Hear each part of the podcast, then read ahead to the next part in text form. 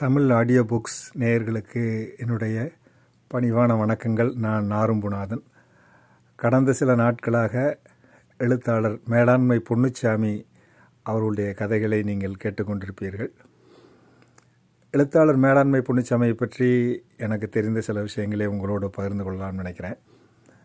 என்னுடைய பதிமூணாவது வயதில் நான் சந்தித்த முதல் எழுத்தாளர் மேலாண்மை பொன்னுச்சாமி. நான் சந்தித்த முதல் எழுத்தாளரும் அவரே. எனக்கு எழுதுவதற்கு தூண்டுகோலாக இருந்தவரும் மேலாண்மை பொன்னிச்சாமி அவர்கள்தான். என்னுடைய சகோதரர் ஆர்எஸ் மணி அவர்களை பார்ப்பதற்காக ஒரு முறை வீட்டிற்கு வந்திருந்தார். அவருக்கும் இவருக்கும் உள்ள தொடர்புலாம் எனக்கு தெரியாது. ஆனால் அவர் தற்செயலாக ஒரு முறை வந்தபோது அண்ணன் இல்லையா வீட்டில்? அப்படின்னு கேட்கும்போது அண்ணன் வெளியே போயிருக்காரு. வந்தால் நான் மேலாண்மை வந்துட்டு போனேன்னு சொல்லுங்கள் அப்படின்னாரு. மேலாண்மைங்கிற பேரை கேட்ட உடனே அவரிடம் மேலாண்மைன்னா இந்த மேலாண்மை பொன்னுச்சாமின்னு ஒருத்தர் கதை எழுதுவார் அப்படின்ன உடனே ஆமாம் அது நான் தான் அப்படின்னு சொன்னார்.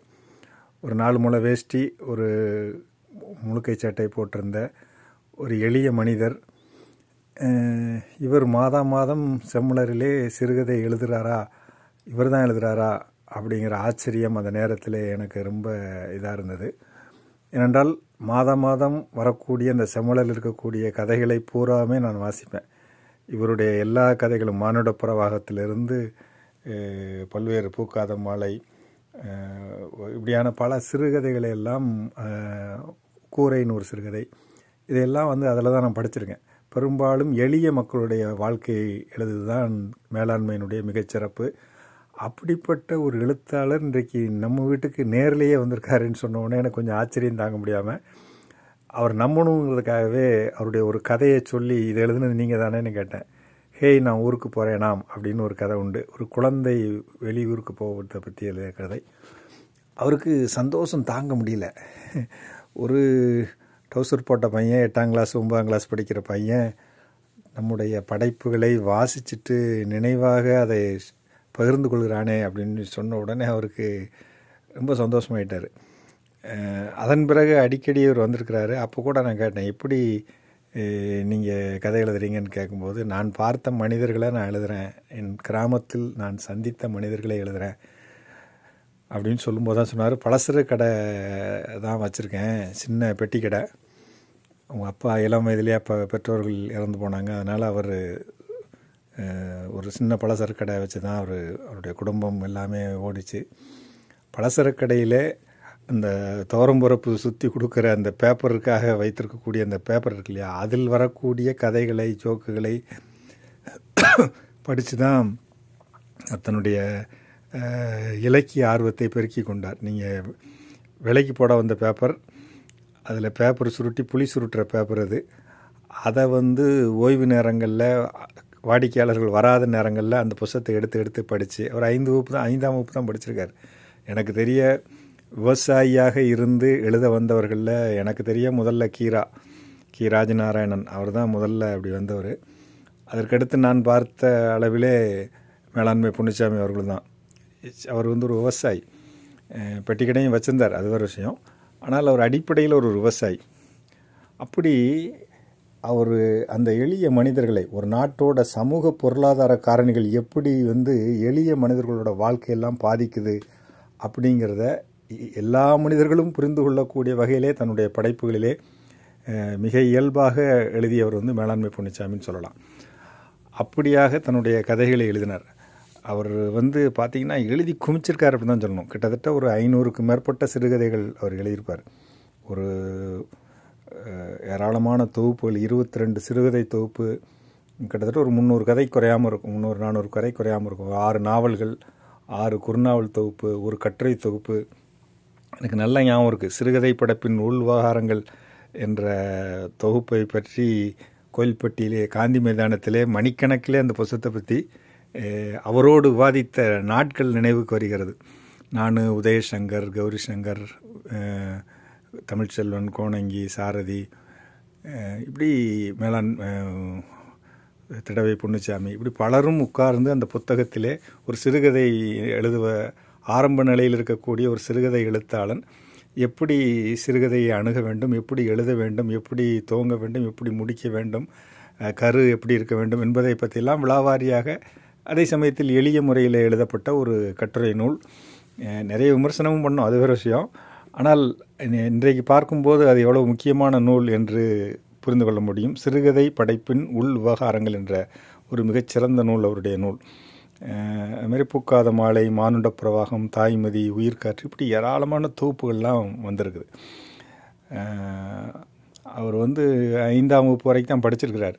அதுக்கு மேலே அவர் எதுவும் படிக்கலை.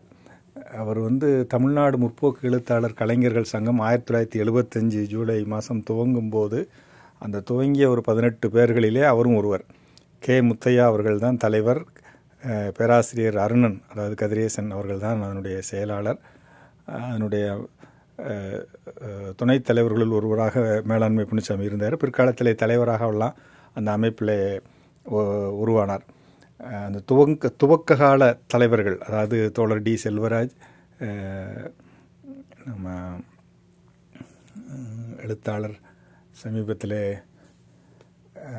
மறைந்து போன எழுத்தாளர் நாமக்கல் எனக்கு சட்டென்று நினைவு வர மாட்டேங்கி இப்படி கு சின்னப்ப பாரதி இப்படி பல்வேறு ஆளுமைகள் அதை துவக்கினார்கள் ஆயிரத்தி தொள்ளாயிரத்தி எழுபத்தைந்தில். அந்த துவக்க கால தலைவர்களில் மேலாண்மை பொன்னுச்சாமி அவர்களும் உண்டு. தமிழ்நாடு முற்போக்கு எழுத்தாளர் சங்கம் என்பது ஒரு ஒரு கலை இலக்கிய பெருமன்றம் அதற்கு முன்பு இருந்தது. அதற்கு அடுத்தபடியாக தமிழ்நாடு முற்போக்கு எழுத்தாளர் சங்கம் என்று துவக்கப்பட்டது.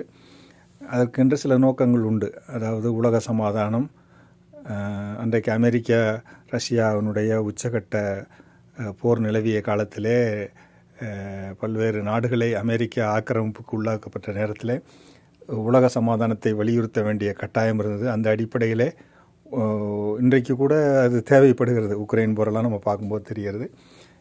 உலக சமாதானம் பெண் விடுதலை மூட நம்பிக்கைகளிலிருந்து விடுதலை இப்படி பல்வேறு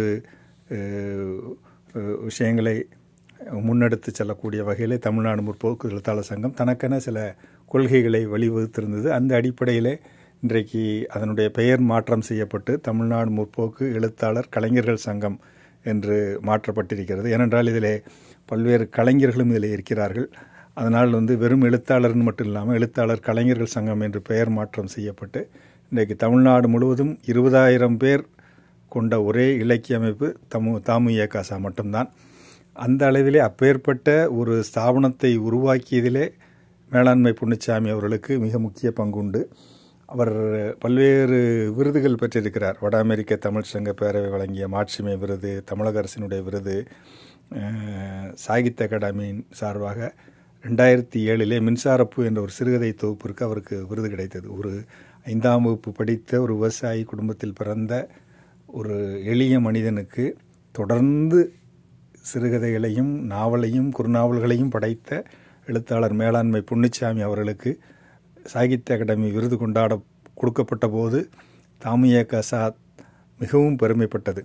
ஏனென்றால் அந்த விருதை வாங்கக்கூடிய முதல் படைப்பாளி எழுத்தாளர் சங்கத்தை பொறுத்தவரையிலே முதல் படைப்பாளி அவர்தான். அதற்கு பின்பு தான் தோழர் டி. செல்வராஜ் வாங்கினார் சு. வெங்கடேசன் வாங்கினார் இப்படி பல்வேறு படைப்பாளிகள் வாங்கினாங்க. இருந்தாலும் முதல் படைப்பாளி எழுத்தாளர் சங்கத்தை பொறுத்தவரையிலே மேலாண்மை புண்ணிச்சாமி அவர்கள் தான் அவர் வந்து கல்கி சிறுகதை போட்டி ஆனந்த விகடன் போட்டியில் எல்லாம் கூட அவர் வந்து பரிசுகள் வாங்கியிருக்கிறார். ஏனென்றால் அன்றைக்கு அக்காலத்திலே முற்போக்கு எழுத்தாளர் சங்கத்தில் இருக்கக்கூடிய எழுத்தாளர்கள் எல்லாம் வெகுஜன பத்திரிகைகளிலே கதைகள் எழுதுவது கிடையாது. அதை மீறி வந்து நம்முடைய படைப்பு நம்முடைய அடையாளத்தோடு இருக்க வேண்டும். அது எந்த வகையிலும் அந்த எழுத்துக்களை வந்து ஒரு சமரசம் ஆகிவிடக்கூடாது. ஒரு சமரசமற்ற எழுத்துக்கு சொந்தக்காரர் வேளாண்மை பூனிச்சாமி அந்த அளவிலே அவர் வந்து தன்னுடைய படைப்புகளை வெகுஜன பத்திரிகைகளும் எழுதினார். அவருடைய கதை வந்து பன்னிரெண்டாம் வகுப்பு பாடமாக இருக்கிறது பாட்டையா என்ற சிறுகதை. பல்வேறு பல்கலைக்கழகங்களிலே அவருடைய சிறுகதை தொகுப்பு பாடமாக வைக்கப்பட்டுள்ளன. அவர் பல்கலைக்கழகத்திற்கு போனதில் போல போல பள்ளிக்கூட படிப்பே முடிக்கல. ஆனால் அவருடைய புத்தகங்கள் பூரா இன்றைக்கு பல்கலைக்கழகங்களிலே பாடமாக வைக்கப்பட்டுள்ளன. இன்றைக்கு தமிழிலே மிக மிக முக்கியமான எழுத்தாளர் மேலாண்மை பொன்னுச்சாமி. அவரோடு பல்வேறு முகாம்களிலே நான் பங்கேற்றிருக்கிறேன் பல்வேறு மாநாடுகளிலே பங்கேற்றிருக்கிறேன். குற்றாலம் சிறுகதை பயிற்சி முகாமிலே ஒரு சிறுகதை எப்படி எழுத வேண்டும் என்பதை பற்றி அவர் அருமையாக பேசினார். எனக்கு நன்றாக நினைவுக்கு வருகிறது.